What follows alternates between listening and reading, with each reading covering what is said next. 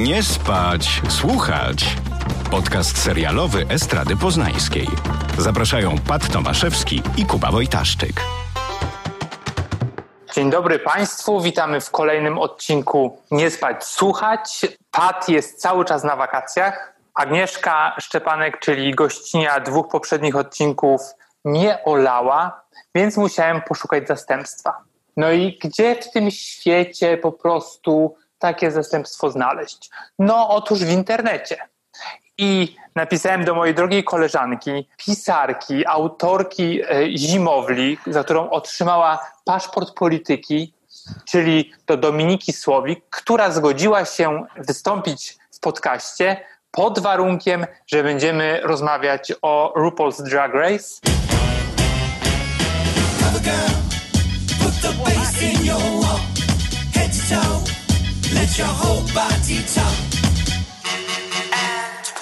No więc się zgodziłem, no bo cóż miałem zrobić? Tonący brzytwy się chwyta. W każdym razie witam Dominiko. Cześć. Kuba, e, bardzo mi miło, że jestem trzecia w kolejności na Twojej liście priorytetów. Czuję się zaszczycona. Wiesz, wydaje mi się, że byś spadła trochę niżej, ale nie mam jeszcze takiego... ale są wakacje i wszyscy są na wakacjach. Dokładnie, czyli kto nie jest na wakacjach? Biedni pisarze e, i pisarki. Dobrze, Dominiko.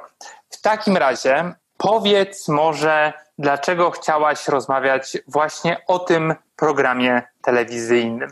Dlaczego chciałam rozmawiać o RuPaulu? Więc ja chciałam tutaj sprostować, że to tak naprawdę Kuba zaproponował, żeśmy rozmawiali o Rupolu, mm, kiedy do mnie napisał na, moje bezradne, na moją bezradną odpowiedź na pytanie, co teraz oglądasz Dominika? Ja odpowiedziałam nic.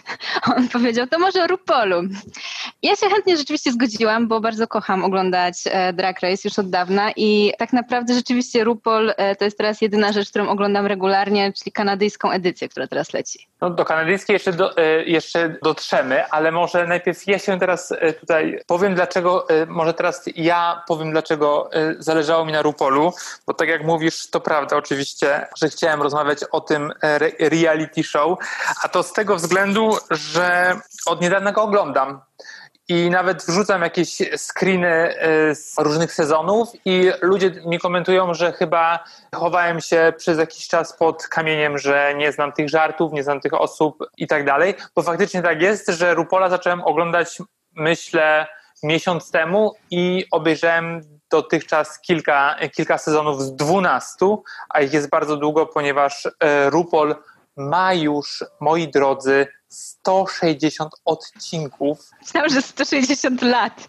ale 160, to też by się zgadzało. 160 lat na pewno, a pierwszy, w ogóle pierwszy sezon był emitowany w 2009 roku, czyli uwaga, 11 lat. No dobra, to zacznijmy od tego, Dominiko. Czy masz swój ulubiony, a może inaczej? Może powiedz, czym jest Rupol? Może ktoś jeszcze nie wie. czym jest Rupol? Rupol, e, znaczy w ogóle kim jest Rupol? Rupol to jest e, drag queenka z USA, chyba teraz najsłynniejsza w ogóle drag queenka na świecie, myślę. A program Rupol e, to reality show, które polega na tym, że kilkanaście drag queen konkuruje o tytuł najlepszej drag queen w sezonie.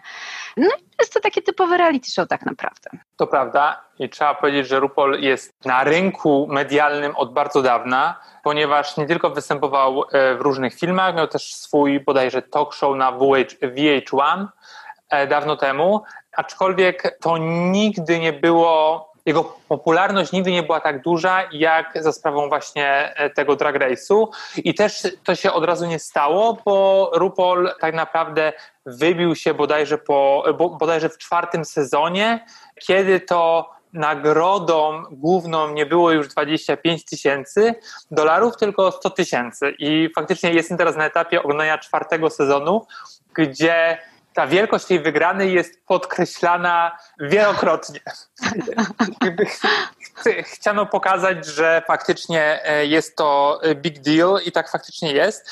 No ale jeszcze trzeba dodać, że odkąd RuPaul przeszedł na Netflixa, w sensie Netflix wykupił prawa do pokazywania tego programu na całym świecie, no to jakby ten szał e, ogarnął niemal wszystkich. No i w jakiś sposób drag queens, znaczy drag queens weszło do popkultury, do oficjalnego użycia i nie tylko środowisko LGBTQ zna się na, na rzeczy, ale również inne osoby, które do tego środowiska nie należą. E, Jak tak, ty? ja w ogóle chciałam, ja jeszcze zanim, zanim mi zadasz następne pytanie, chciałam sprostować, e, bo pewnie fani Drag Race'u będą wiedzieli, że to nie jest prawda, że Netflix wykupił prawa do wszystkich edycji na cały świat, dlatego że w Polsce nie możemy oglądać te, te nie mogliśmy długo oglądać tego nowego sezonu na bieżąco, się, chyba się w końcu pojawił jakoś tak później, e, więc oni mają jakieś takie pokręcone sprawy z tymi prawami, że na niektóre kraje tak, na niektóre kraje nie, wcześniej, później, więc e, to jest bardzo bolesne zwykle, kiedy się zaczyna sezon i go nie możesz oglądać w legalnych źródłach normalnie. To prawda, to prawda. E, no ale generalnie jest tak, że już możemy to zrobić i wiadomo, że te spoilery, chociaż ja od tych spoilerów e, w jakiś sposób udało mi się uciec i co prawda wiem mniej więcej... Nie martw się, ja ci teraz wszystko opowiem. Nie możesz mi spoilerować. Mniej więcej wiedziałem, kto wygrywa kolejne sezony, ale na przykład oglądając bodajże piąty, byłem przekonany, że wygra Alaska, a wygrała Jinx Monsoon, z czego się bardzo cieszyłem oczywiście, e, ale... Ja też ją bardzo lubię. No i widzisz, to jest też trochę tak, że jak rozmawiam z, z, z polskimi drag queens i drag kings, no to często e, są osoby już, które jakby znają się na dragu i, i pewnie oglądały e, Rupola wielokrotnie, no to raczej to podejście już teraz nie jest zbyt pozytywne do tego programu, e, a to z tego względu, że e, po prostu ten program e, formatuje, jak postrzegamy, postrzegamy draksy. I to nie do końca jest tak, że, że jest to zawsze wizerunek pozytywny, może to złe słowo, ale taki wiesz, że to są draksy typowo często tak jakby takie fishy, czyli takie bardzo kobiece, mhm. a nie do końca tak drag na przykład w Polsce wygląda. Tak, tak. Ja w ogóle się z tym w pełni zgadzam, y, że y, RuPaul jest taki bardzo konserwatywny e, no. w tym, w jaki sposób oni tam portretują drag e, i rzeczywiście mają jakiś taki format drag queenki modelowy, do którego się odnoszą i to nawet niekoniecznie musi być fish. E, fish to jest taka drag queen, która wygląda, wygląda nie jak przebrana za kobietę, tylko wygląda naprawdę jak kobieta, że może być passing. Natomiast oni powiedziałabym, że bardziej mają taką tendencję, że są przywiązani po prostu do takich do takiego wizerunku kobiecości portretowanego w dragu, w którym muszą być, e, musi być ciało kobiece podkreślone, że jeżeli nie masz, nie masz tak zwanego paddingu, czyli e, takich specjalnych nakładek na, na biodra, jeśli nie masz sztucznego biustu, jeśli sobie nie, nie ubierzesz specjalnego gorsetu, to możesz zostać skrytykowany. Czyli jest tam jakby paradoksalnie w sztuce, która powinna być jakąś taką celebracją różnorodności, e, różnej cielesności, gdzieś po drodze wpadli w tę pułapkę, że e, zdecydowanie propagowany jest jeden sposób e, portretowania kobiecego ciała, czy w ogóle nawet dragowego ciała, bo nie wiem, czy to kobiece ciało to, jest, to nie jest chyba dobre określenie, dragowego ciała i to, to, nie jest, to nie jest fajne.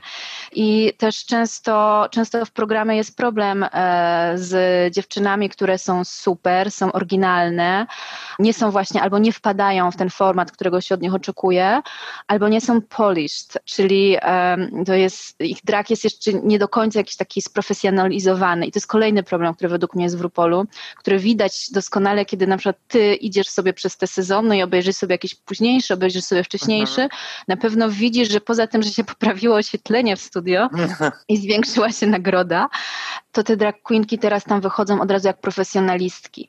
I ja uważam, że to jest trochę szkodliwe, bo, mm, bo widać po prostu, że, że środowisko się nauczyło przygotowywać do tego programu, że oni już wiedzą, czego, się od nie, czego od nich oczekuje produkcja tego reality show i mało tego, jest jakiś taki pułap finansowy, bez którego ty nie dasz rady wziąć z sukcesem udziału w tym programie, bo musisz mieć ileś tam tysięcy dolarów e, na kreację, bo to już nie będą jakieś tam, wiesz, to, to muszą być kreacje przygotowane z projektantami, tak. z profesjonalnymi krawcowymi, peruki, które tam przywozisz, to muszą być drogie, porządne e, peruki, to jest naprawdę są duże pieniądze. Więc e, no, to oczywiście w dalszym ciągu jeszcze bardziej formatuje e, ten drag, który się tam pojawia i ja mam wrażenie wręcz, że niektóre dziewczyny jakby trochę zmieniają ten drag na potrzeby swojej obecności w show, co nie jest fajne. No wiadomo i to też jest tak słyszałem, że mm, dziewczyny, w sensie osoby, które przychodzą do programu, to muszą być, yy, umówmy się, faceci, którzy przebierają się za kobiety, czy robią, są, są drag queens, mysz, kobiety robiące drag nie mają tam wstępu, co jest również na maksa ograniczające i z czym środowisko poniekąd walczy, zwłaszcza w Polsce się o tym bardzo głośno mówi. No ale abstrahując od tego, podobno ci kolesie, którzy przychodzą do Rupola, biorą kredyty na przykład, no bo to, tak jak powiedziałaś, trzeba mieć gotówę, żeby faktycznie uszyć sobie te kiece, kupić peruki, makijaż i tak dalej. To po pierwsze. Po drugie, już jak właśnie mówiłaś o porównywaniu poprzednich sezonów i tych najnowszych, no to operacje plastyczne, no to tam mało jakby, nie? Wszyscy są po prostu zrobieni, albo większość osób jest zrobiona tak, żeby ich figura i ich twarz przypominała bardziej kobiecą, żeby ten makijaż y, po prostu, może nie makijaż, znaczy makijaż też, jakby, żeby on bardziej przypominał właśnie, y, właśnie kobiecy, tak jak się oczekuje. No i zanim dojdziemy pewnie do naszych ulubionych draksów z Rupola, no to ja mam taką jedną, która, która się nazywa Milk i ona jest bodajże E, z szóstego sezonu. I to jest koleś, który ma prawie dwa metry, jest taki e, smukły, przystojny. No i robił taki drag czy w programie, który nie do końca był, e, no od, jakby odchodził od, odchodził od tej takiej stereotypowej masy, czyli na przykład sobie dokleił długi nos albo taką kozią brudkę i był taki jeden, mm, bo oni mają tam różne challenge, jak to w, reality show różnych jest. No i w tym odcinku mieli przebrać się, czyli mieli dragować samego Rupola, czyli wybrać jedną z kreacji, którą on miał w czasie swojej kariery, no i zaprezentować na wybiegu. No i on, Milk jako jedyny przebrał się e, w Rupola mężczyznę, w sensie w męskim e, stroju, w męskim, w boydragu tak zwanym, że on tak, tak przychodzi do nich do workroomu, nie jako, nie, nie jako kobieta, tylko jako mężczyzna. No i faktycznie spotkało to się raczej z takim chłodnym przyjęciem, że no nie powinieneś wyglądać jak facet jednak, nie, bo jesteś facetem. Tak, to wiesz co, to się zmieniło w późniejszych sezonach i ten boydrag się już pojawiał nawet w Snatch Game i nie było już aż takiego krytycyzmu, natomiast rzeczywiście pamiętam, że w tych wcześniejszych sezonach e, boydrag to był, to było jakieś takie od razu skreślenie drag queenki, tak samo tak, jakieś głupoty jak zerwanie peruki i tak dalej. Tak. Jeśli chodzi o Milka, jak go lubisz, to ma, nie wiem, czy słyszałeś, e, taką ciekawostkę mam dla ciebie, że Milk e, potrafi jeździć figurowo na łyżwach. Tak, tak, tak. Są tak. wideo w internecie, a też jest jedna z większych dram e, rupolowych, jest związana z Milkiem i gdzieś tam krążą różne plotki po internecie na temat tego i to też trochę pokazuje jak bardzo ten program jest wyreżyserowany i wyprodukowany i jak z tego powodu niektóre drag queenki cierpią, bo po prostu wpadną e, w scenariuszu według producentów e, w te role czarnych charakterów, no bo reality show bez dobrego czarnego charakteru to się nie udaje. Hmm. I właśnie, ja nie, czy ty obejrzałeś już cały sezon z Milkiem? Bo znowu ci nie chcę tak, czegoś tak, tak, tak, tak, Widziałeś. O, o, widziałem, widziałem piąty, szósty. I mi musisz mówić, ja w ogóle tak numerami nie kojarzę, musisz mi mówić, jakie drag queenki były w danym, bo ja, ja tak to wiesz, nie, nie będę wiedzieć. Ale no, no to tam, on tam, tam była taka sytuacja, że ja mu się w pewnym momencie, że, że, że, że tak dziwna sytuacja przy lip-syncu, że, że on tam się rozpłakał, czy, czy usiadł na boku. Czy to było w jego sezonie, czy on potem był jeszcze w All-Starsach jakichś? Nie wiem. Nie pamiętam tego, żeby on tam usiadł każdym, i w każdym, Już mi się tak mieszają trochę te sezony. Wydawało mi się, że Milk nie był w All-Starsach, ale to może faktycznie było w jakichś All-Starsach. W każdym razie on dostał tak zwany shady edit, e, jak to się mówi e, w środowiskach fandomu Rupola. Wytłumacz, co to e, jest może. Shady edit to właśnie, jeżeli produkcja weźmie cię na celownik i staniesz się czarnym charakterem sezonu albo jednym z kilku. I po prostu wybierane są takie klipy i one są tak tak montowane, żeby wywrzeć na widzu, e, żeby widzowi pokazać taką narrację właśnie, że to jest jakiś ten negatywny bohater sezonu. I Milk właśnie miał trochę taki shady edit, e, jakiejś takiej historyczki może. I był taki moment, e, gdzie on, on podobno przy lip-syncu po prostu zrobiło mu się słabo ze stresu, z nerwów i z mocno ściśniętego gorsetu, bo one też, ja widzę teraz, że, że, że one się mniej ściskają, ale był taki moment, gdzie się straszliwie ściskały i coś aż człowiekowi słabo robiła.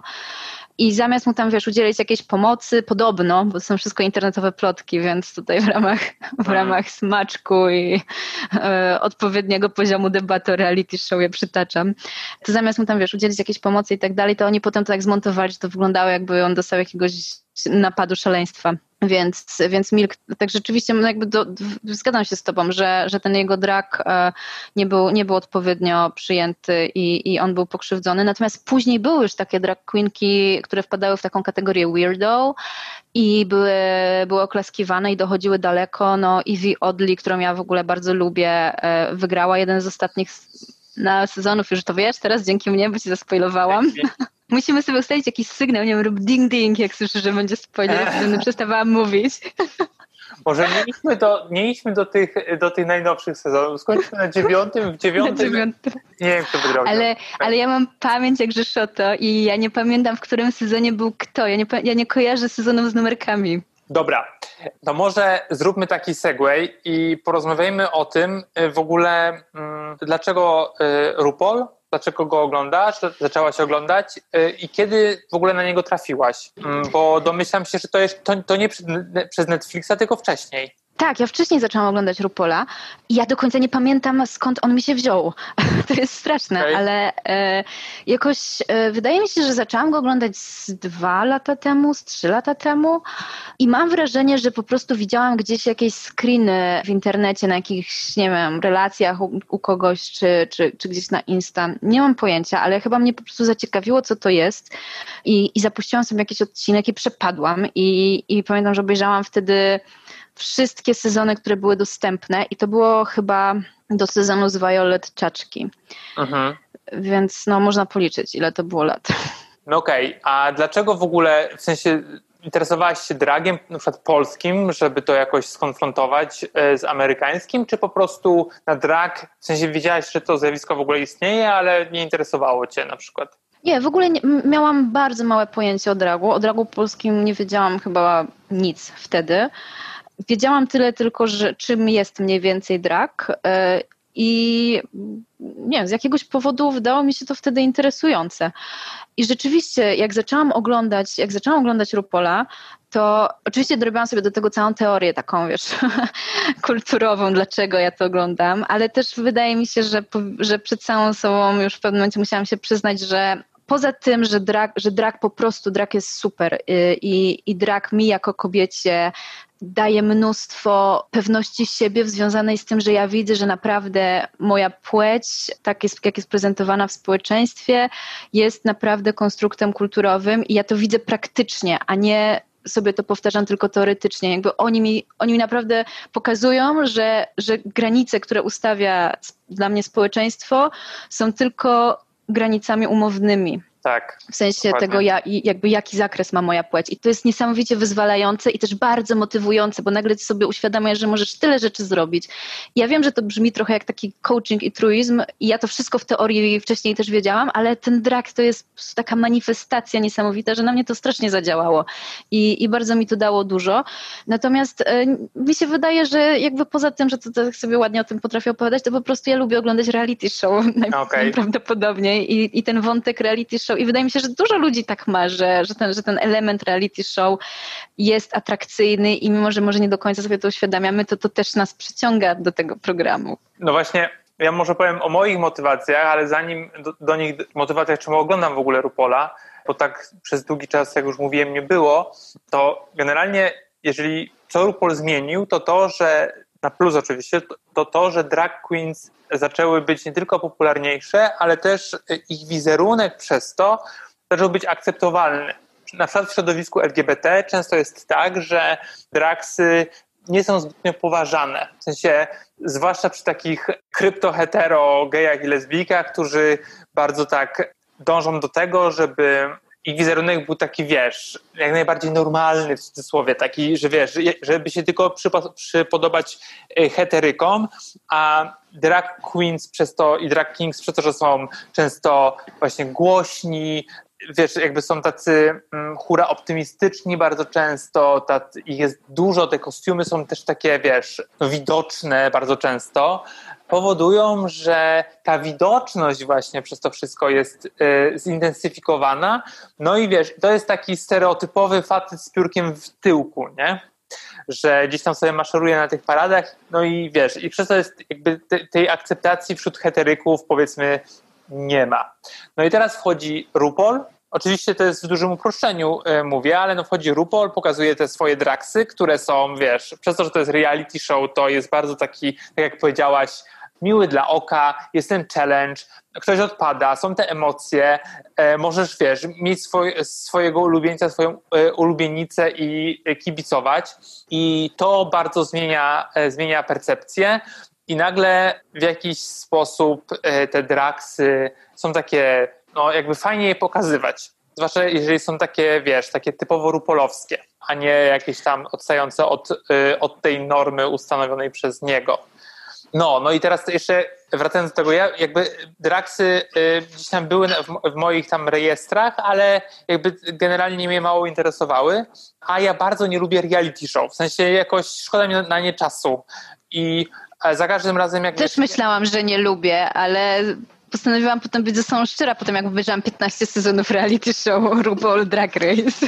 No i, i na przykład jak wróciłem do niego, bo kiedyś zacząłem i zacząłem sezon piąty bodajże, bo y, moja właśnie Agnieszka Szczepanek, która też czasami zdarza się prowadzić ten, ten, ten podcast, miała urodziny i dostała tort właśnie z Alaską na nim. Dawno temu. To jest jedną z draksów z piątego sezonu. No i mówiła, że obejrzeć ten sezon, bo to był jej ulubiony w tym momencie, czyli dawno temu. I jak włączyłem Netflixa właśnie, żeby kontynuować, to okazało się, że obejrzałem pół tego sezonu milion lat temu i w ogóle o tym zapomniałem, bo hmm. nie mogłem jakby przebrnąć dalej. Ale zacząłem oglądać, no i przepadłem totalnie. Oglądam teraz, wiesz, po pięć odcinków dziennie na przykład, nie? I, I już nie mogę się doczekać, żeby włączyć kolejny sezon, żeby zobaczyć wszystkie te draksy, które się tam pojawiają, mimo że na przykład wiem, kto wygra, ale no nie wiem, kto odpadnie w kolejnych odcinkach, to jest bardzo fajne. No i te challenge, które są w każdym odcinku, zwłaszcza Snatch Game, jest dla mnie bardzo taki appealing. No i tak właśnie pokochałem, e, pokochałem program RuPaul Drag Race, mimo, że wiem jakie ma minusy i e, że po prostu trzeba do tego podchodzić trochę no, z przymrużeniem oka mimo wszystko. Nie? E, tak, no ja w ogóle też kocham Snatch Game. E, natomiast a może, wydaje mi się, a może że... właśnie powiedz, powiedz, czym jest Snatch Game? Bo Snatch Game to jest taki legendarny odcinek, który pojawia się w każdym sezonie RuPola, gdzieś tak w połowie stawki, czyli kiedy już część drag queenek odpadnie, e, zostanie ta czołówka wiodąca i to polega na tym, że każda drag queen przygotowuje sobie jakąś osobę znaną, słynną, w którą się wciela. To jest po prostu po angielsku impersonification. W formie takiego quasi talk show e, wszystkie drag queenki występują naraz i e, improwizują tak, żeby ta postać, którą grają była jak najbardziej wiarygodna i jak najśmieszniejsza. Cher is here. I've been there, done that.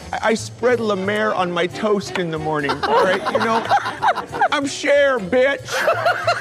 Więc to jest taki sprawdzian na to, jak ktoś sobie radzi w komedii, e, w improwizacji właśnie.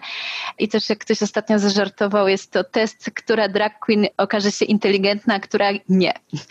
E, więc tak, więc Snatch Game, Snatch Game jest super. Natomiast jeszcze chciałam wrócić do tego, co powiedziałeś a propos e, właśnie tego, że, że też drag nie, nie był wcześniej, zanim, zanim on trafił do mainstreamu, dzięki RuPaulowi, że nie był wcześniej akceptowany tak szeroko.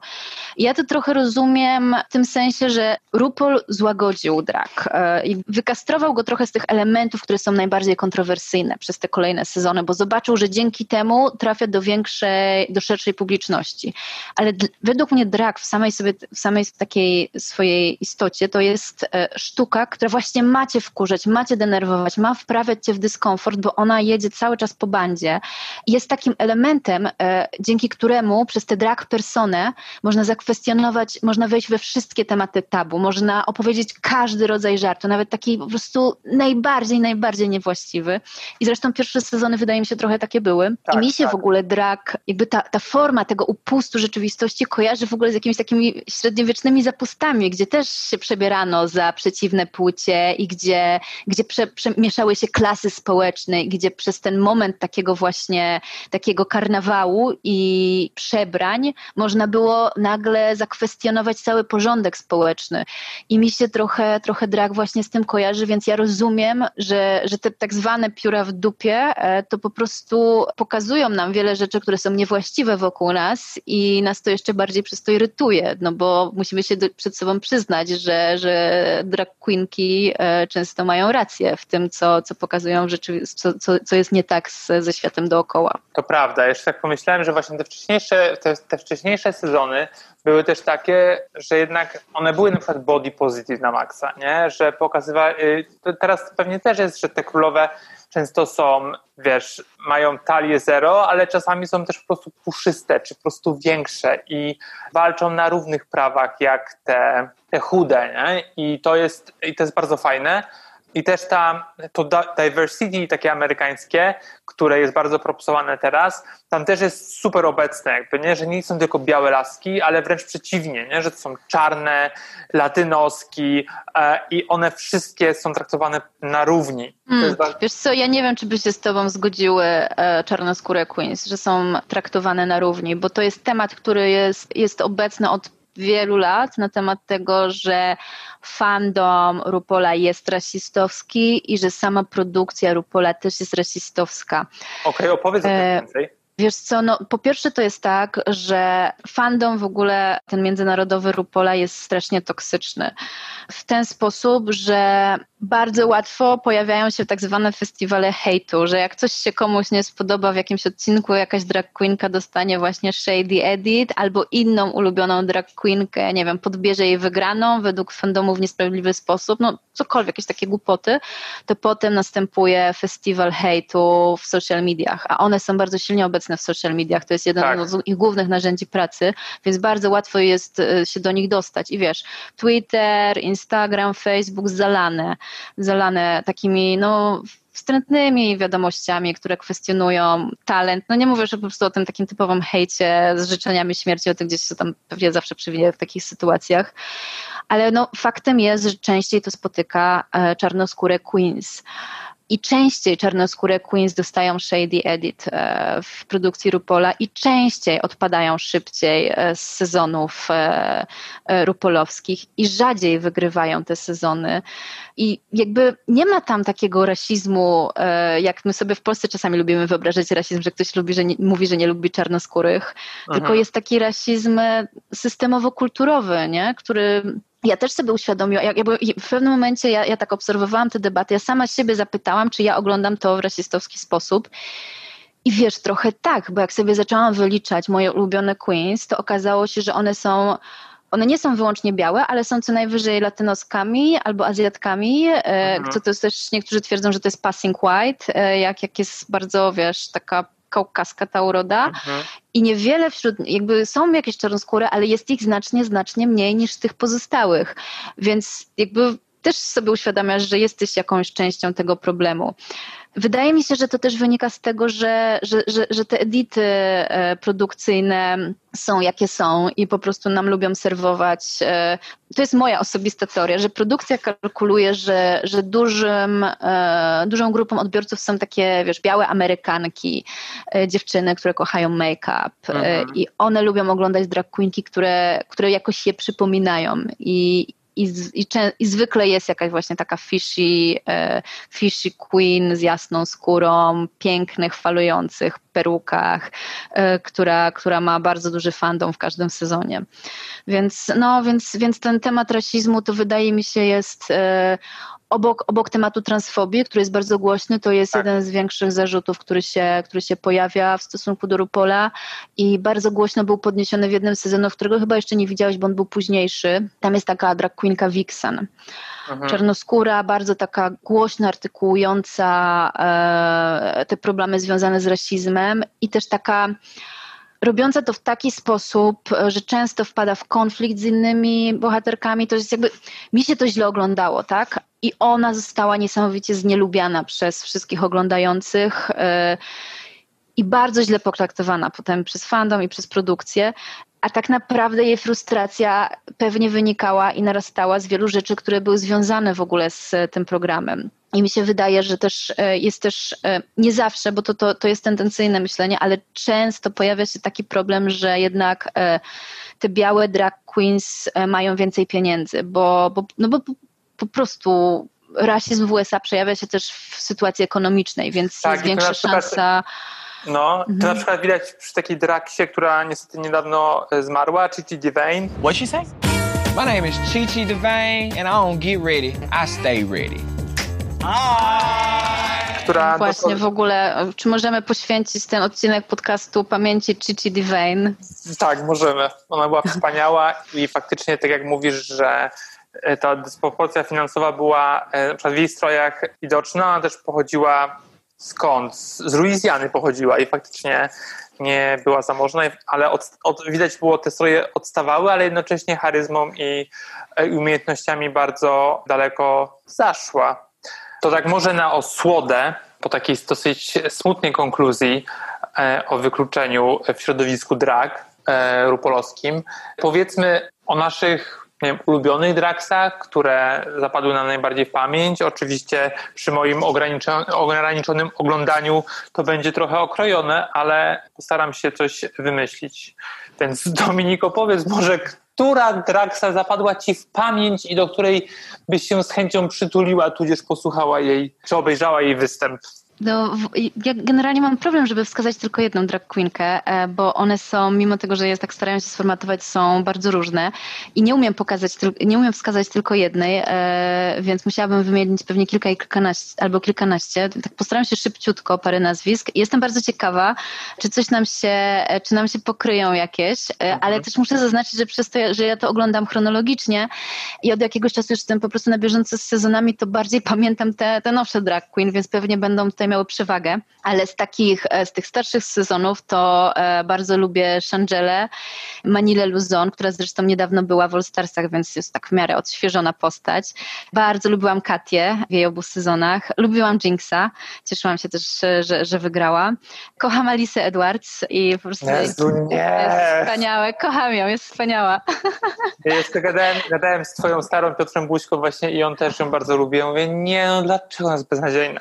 Nie, Alisa jest super. No Sasha Velour to jest chyba w ogóle najbardziej lubiana tak. drag queenka w Polsce. I am determined to take over the world with my crazy, strange Velourian drag and I'm not gonna be stopped now. To ja bardzo lubię też, że ona jest taka przeintelektualizowana tak, i, tak. i no, no, no, funkcję ciebie, edukacyjną. Na, na pewno to przeintelektualizowanie do ciebie bardzo pasuje. Lubię bardzo Valentinę. Nie wiem, czy pewnie nie widziałeś też jeszcze tego sezonu, ale to Widziałem. jest taka diwa. Widziałeś? Widziałem no i co ona... sądzisz o Valentinie? Spoko, ale ona napędziła jakiś taki hejt. Pamiętam, że było właśnie tak. w trakcie chyba e, tak, ona, ona jakieś niefajne rzeczy robiła chyba na Twitterze, w stosunku, tak mi się wydaje. W stosunku do swoich współkonkurentek. Tak, no taka prawda, że pewnie większość z tych dziewczyn, jak komuś tam pogrzebiesz e, po tych, e, po tych social media, to, to do każdego się coś można doczepić, ale tak, rzeczywiście Valentina się, Valentina się gdzieś tam nieładnie zachowywała, natomiast muszę przyznać, że, że ten jej, ta, ta jej postawa diwy w Rupolu i to, że ona w ogóle miała na, na te wszystkie zasady i na prowadzącego i na to, czy to jest słynna osoba, czy nie, to było jakieś takie odświeżające. Lubię też bardzo Bendela Krem. Z tych e, jeszcze nowszych dziewczyn z niedawnego sezonu Heidi in Closet była ekstra i ona miała taki vibe trochę jak słynna Miss Venji, którą też bardzo lubię, bo Miss Venji to po prostu jest taka osobowość, że ona bez dragu e, robi całą robotę we wszystkich takich programach. Nie wiem, czy ty coś widziałeś już z Miss Venji? Nie, Skończyłem na dziewiątym sezonie. Aha, no to e, wszystko, wszystko w tej dziedzinie przed tobą. A z tych jeszcze nowych, nowych dziewczyn, e, właśnie z takiej kategorii, e, jak to sobie lubili mówić, jurorzy w RuPaulu Weirdos, to ja bardzo lubię Evie Odley i bardzo mi się podobał, podobał właśnie taki, taki pokręcony drag, drag, który ona robiła. I bardzo też lubię fan favorite z ostatniego sezonu Crystal Method, którą wszyscy kochali i no, nie będę ci już spoilować, co tam no dalej nie było. Rób tego. Trzymam się tym razem, ale też była bardzo fajna. Ja bardzo wspominałem Milka i Milka bardziej lubię chyba teraz niż, niż jak miał swój sezon, dlatego, że teraz stał się bardziej aktywistyczny i to widać na przykład na jego Instagramie, że na przykład też wstawił się nie tylko za Black Lives Matter w Ameryce, ale również za, za naszą sytuacją w Polsce z środowiska LGBT i to było takie no miłe jakby w sensie, że faktycznie on to śledzi i e, stara się być na bieżąco właśnie w kwestiach takich e, społecznych. Ale wiesz, w ogóle bardzo dużo drag queenek wrzucało e, rzeczy na temat Polski. Aquaria chyba też rzucała. Tak. Tam, już nie pamiętam, ale sporo, bardzo dużo wrzucało. Ale bardzo, bardzo lubię Boba the Drag Queen. So this is important. I came here to show America why I think I'm one of the best drag queens in the land. Bob the Drag Queen for president. Why? Because I didn't need a baby. Po pierwsze, imię to jest dla mnie turbo super. On jakby wzbudził e, moje ciepłe uczucia od samego początku. Ciepłe uczucia wzbudził w stosunku do niego, można tak powiedzieć. E, I co? I e, no po prostu on jest comedy queen i śmiałem się za każdym razem, jak występował i mówił te swoje żarty. Po prostu był pewny siebie. Mówiłaś o Snatch Game i on wystąpił, wystąpił jako między innymi jako Uzo Aduba z Orange the New Black i zrobił to absolutnie fantastycznie. I bardzo, bardzo się śmiałem, jak on występował. Bardzo też lubię z tego sezonu kimchi, przez to, że... E, o, też bardzo lubię kimchi. Kimchi nie, super nie potrafi tańczyć, czyli hello jak ja, ale no tej przebrania jej, te kostiumy były absolutnie fantastyczne i też widać, że no właśnie mówiliśmy o tej kasie, którą trzeba wydać, no i to jakby widać, że te kostiumy były bogate, znaczy ona oczywiście ona jest super utalentowana i ta umiejętność szycia i tworzenia tych kostiumów jakby było widać, no ale też, żeby stworzyć takie kostiumy, jakie ona miała, takie bogate, ciężkie i wiesz, wręcz takie po prostu jak wielki ptak z ulicy Sezamkowej na, na draksach, na narkotykach, to, to trzeba mieć faktycznie chyba jakieś duże pieniądze.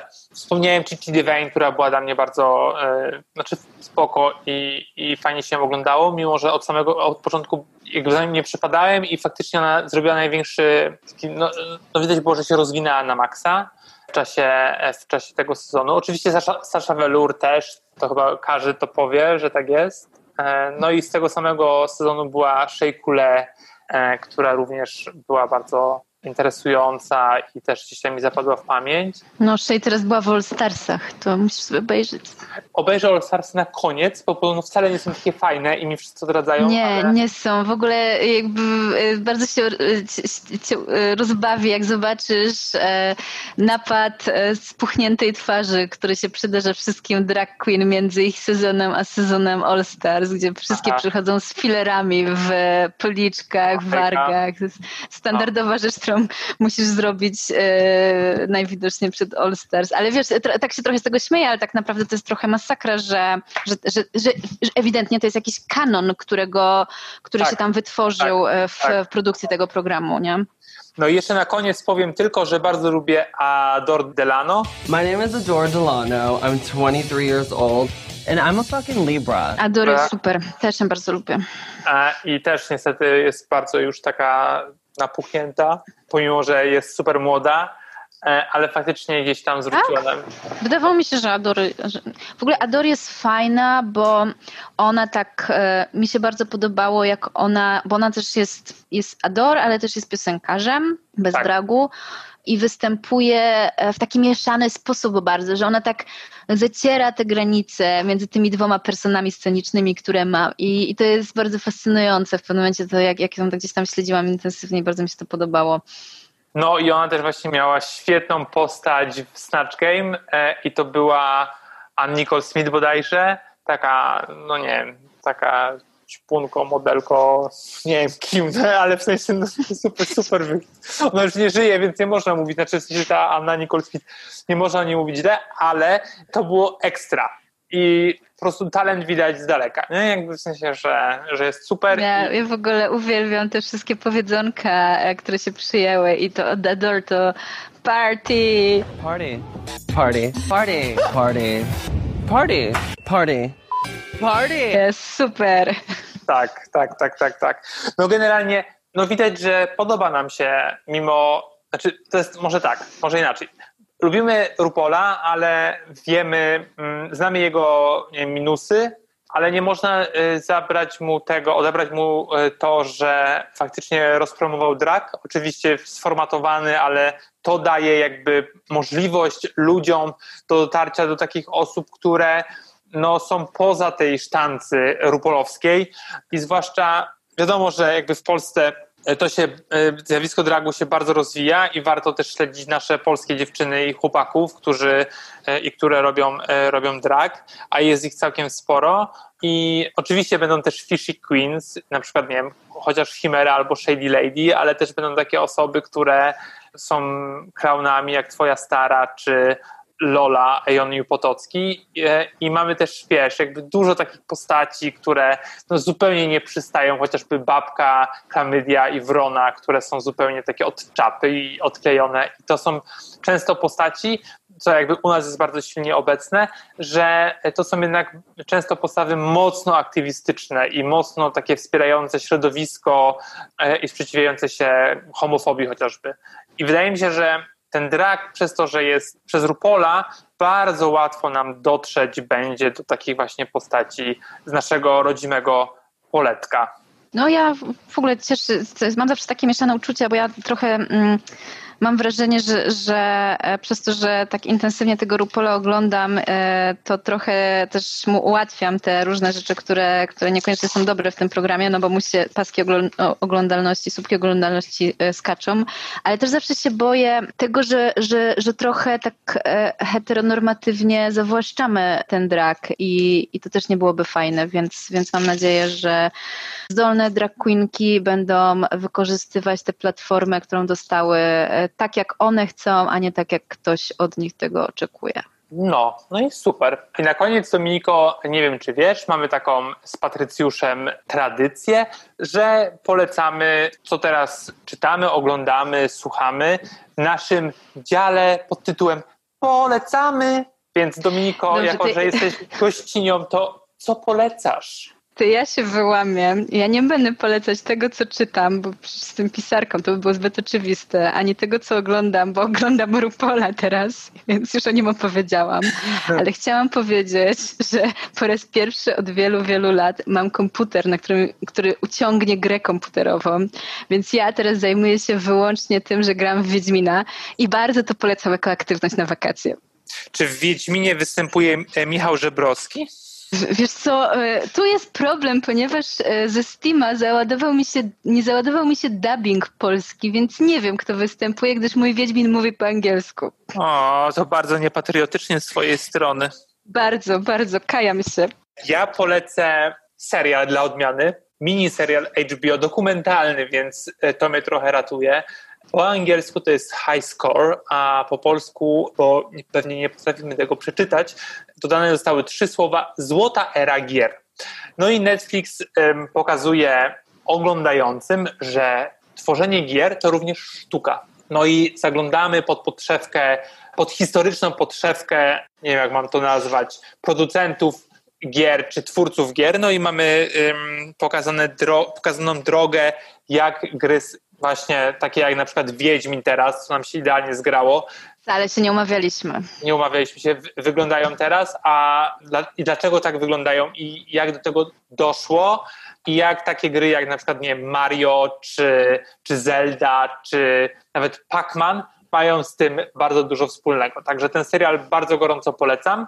E, no i widzimy się za tydzień bodajże jeszcze z Agnieszką, bo Patrycjusz dalej przebywa na niezasłużonym e, urlopie. Także dziękuję bardzo, dziękuję Dominiko i do usłyszenia. Dzięki. Nie spać, słuchać. Producentem podcastu jest Estrada Poznańska. Wszystkie odcinki znajdziesz na estrada.poznan.pl.